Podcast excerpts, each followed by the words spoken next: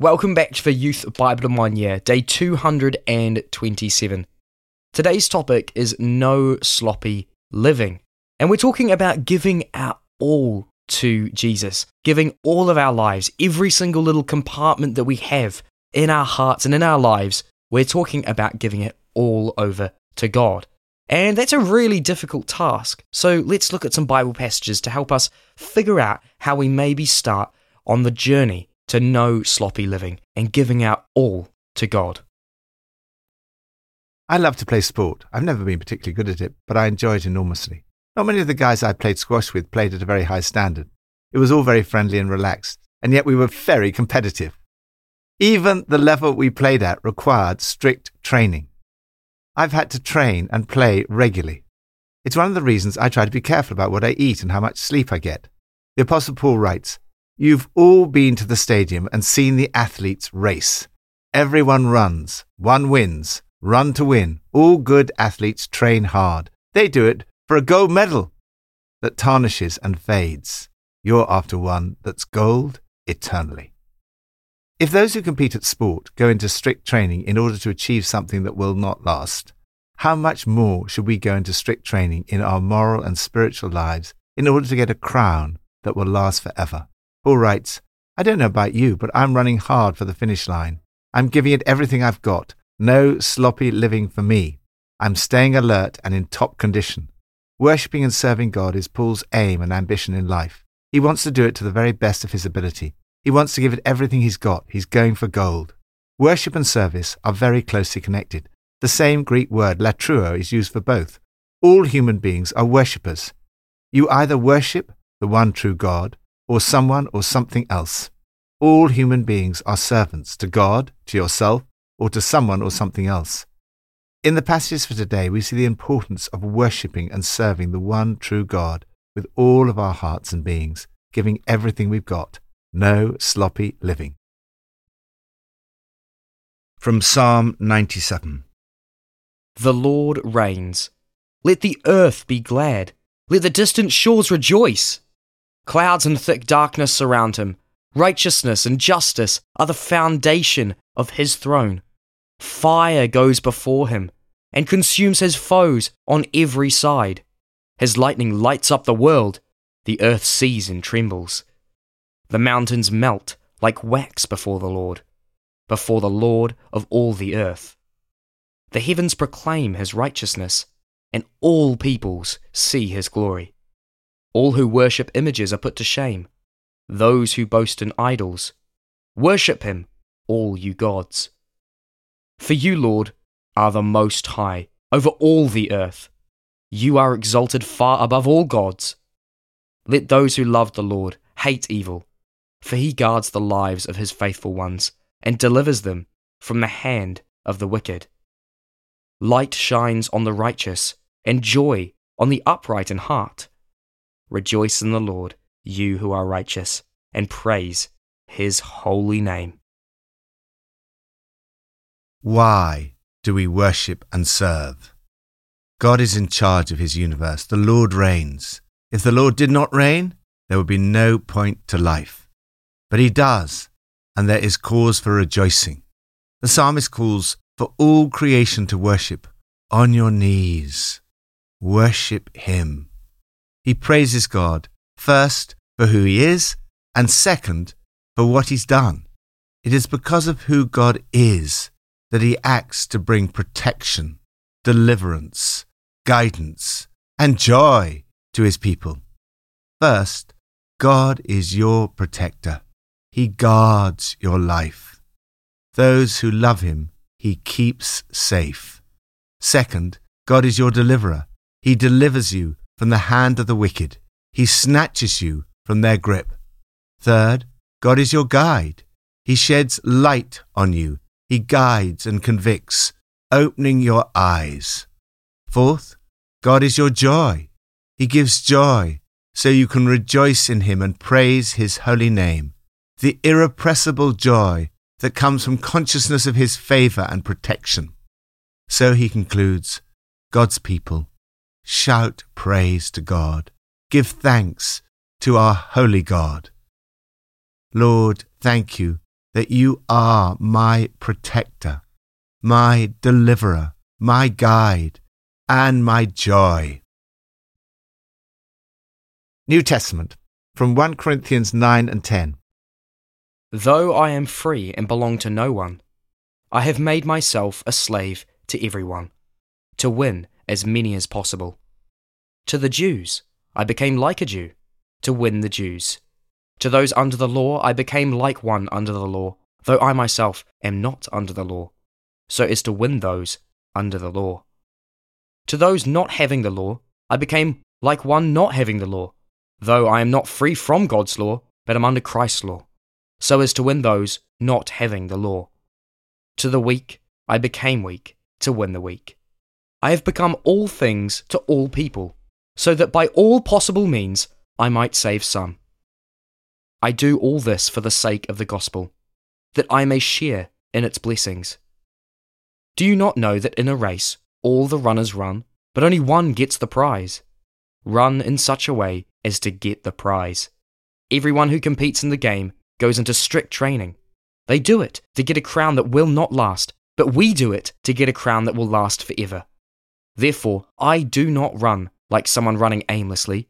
I do not fight like a boxer beating the air. No, I strike a blow to my body and make it my slave, so that after I have preached to others, I myself will not be disqualified for the prize. So, if you think you are standing firm, be careful that you don't fall. No temptation has overtaken you except what is common to humankind, and God is faithful. He will not let you be tempted beyond what you can bear. But when you are tempted, He will also provide a way out so that you can endure it. Whom do you worship and serve? Until the love of God changes our perspective, most of us are slaves to ourselves and to our own bodily appetites. Paul is the opposite. Because of Jesus Christ, Paul made his own body his slave and made himself a slave to everyone. Paul says, I have become all things to all people so that by all possible means I might save some. This does not mean that he's hypocritical or uncomfortable in his own skin or not capable of being himself nor does it mean that he changes the message of the gospel to suit the audience. He was passionate about preaching the gospel, and his purpose was to win as many as possible. As Professor Gordon Fee writes, whereas Paul is intransigent on matters that affect the gospel itself, whether theological or behavioral, that same concern for the saving power of the gospel is what causes him to become all things to all people in matters that don't count. Paul writes, I entered their world and tried to experience things from their point of view. This has wide application, perhaps even beyond the areas that St. Paul had in mind. To take a trivial example, it might even affect the clothes you wear, in order that the people you are speaking to should not be put off and should be able to identify with you. Whereas Paul was willing to be a slave to everyone, he was not willing to be enslaved by his bodily appetites. He regarded life as a race seeing himself as a runner who needs to go into strict training. Like an athlete, he had to be ruthless with his own body, to make it his slave so that having preached to others, he didn't become disqualified for the prize. Self discipline is essential. Bring your body, mind, mouth, and emotions under control. Paul knew that there were many temptations around. He could see this from the history of his own people. Most of them were defeated by temptation during the hard times in the desert and God was not pleased. They set their hearts on evil things. They were sexually promiscuous. They put God to the test. They grumbled.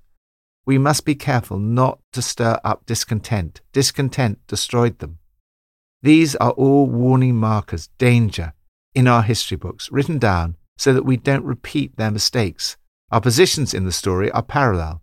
They at the beginning, we at the end. And we're just as capable of messing up as they were. Don't be so naive and self confident. You're not exempt. You could fall flat on your face as easily as anyone else. Forget about self confidence. It's useless. Cultivate God confidence. You will be tempted just as they were. Yet he says no test or temptation that comes your way is beyond the course of what others have had to face. All you need to remember is that God will never let you down. He'll never let you be pushed past your limit. He'll always be there to help you come through it. Ask yourself these two questions First, how can I ensure that I'm not enslaved by my own desires? Second, how can I serve everyone I come into contact with today? Lord, help me to go into strict training in order to win a crown that will last forever. Help me to avoid falling into temptation. Help me to worship and serve you, and you alone. Old Testament, from 2 Chronicles 2 to 5. Solomon gave orders to build a temple for the name of the Lord and a royal palace for himself. The temple I am going to build will be great because our God is greater than all other gods. How do you worship and serve? One of the things I love and admire about many of the churches we've had the privilege of visiting is the model they set in terms of excellence in their worship.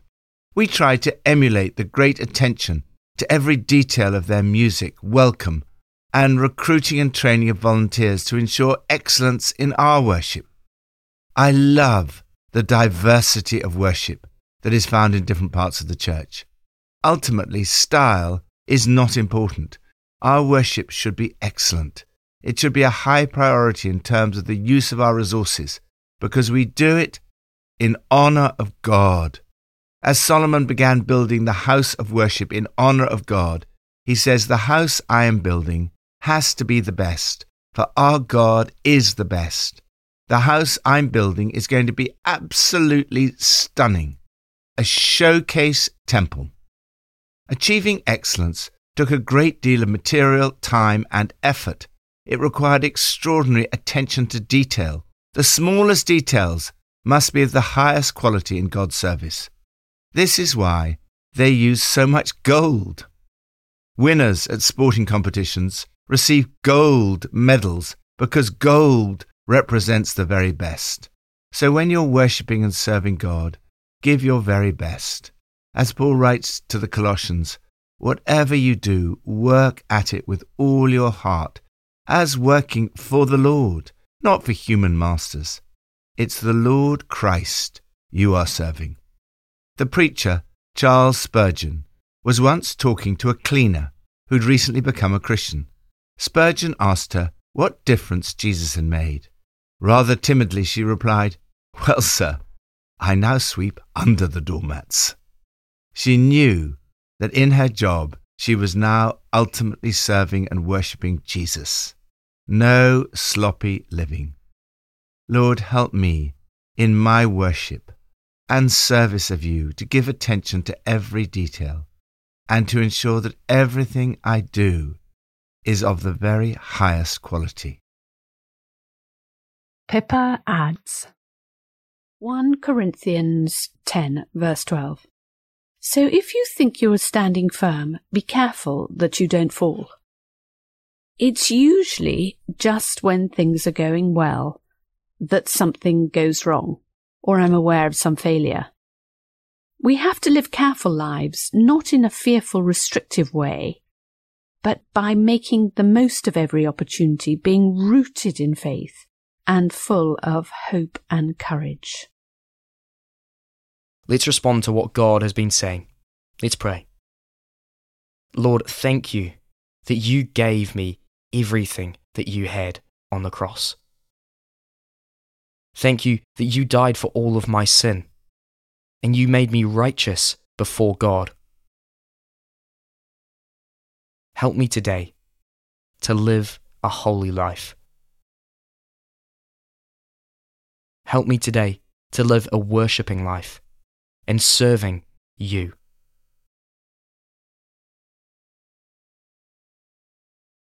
Lord, help me to put you at the center of my life so that my whole life revolves around you. I pray now that you would reveal in me the areas in which I am living in a sloppy manner.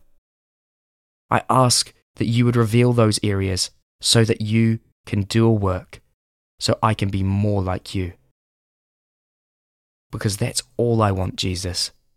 I want to be more like you. Come, Holy Spirit.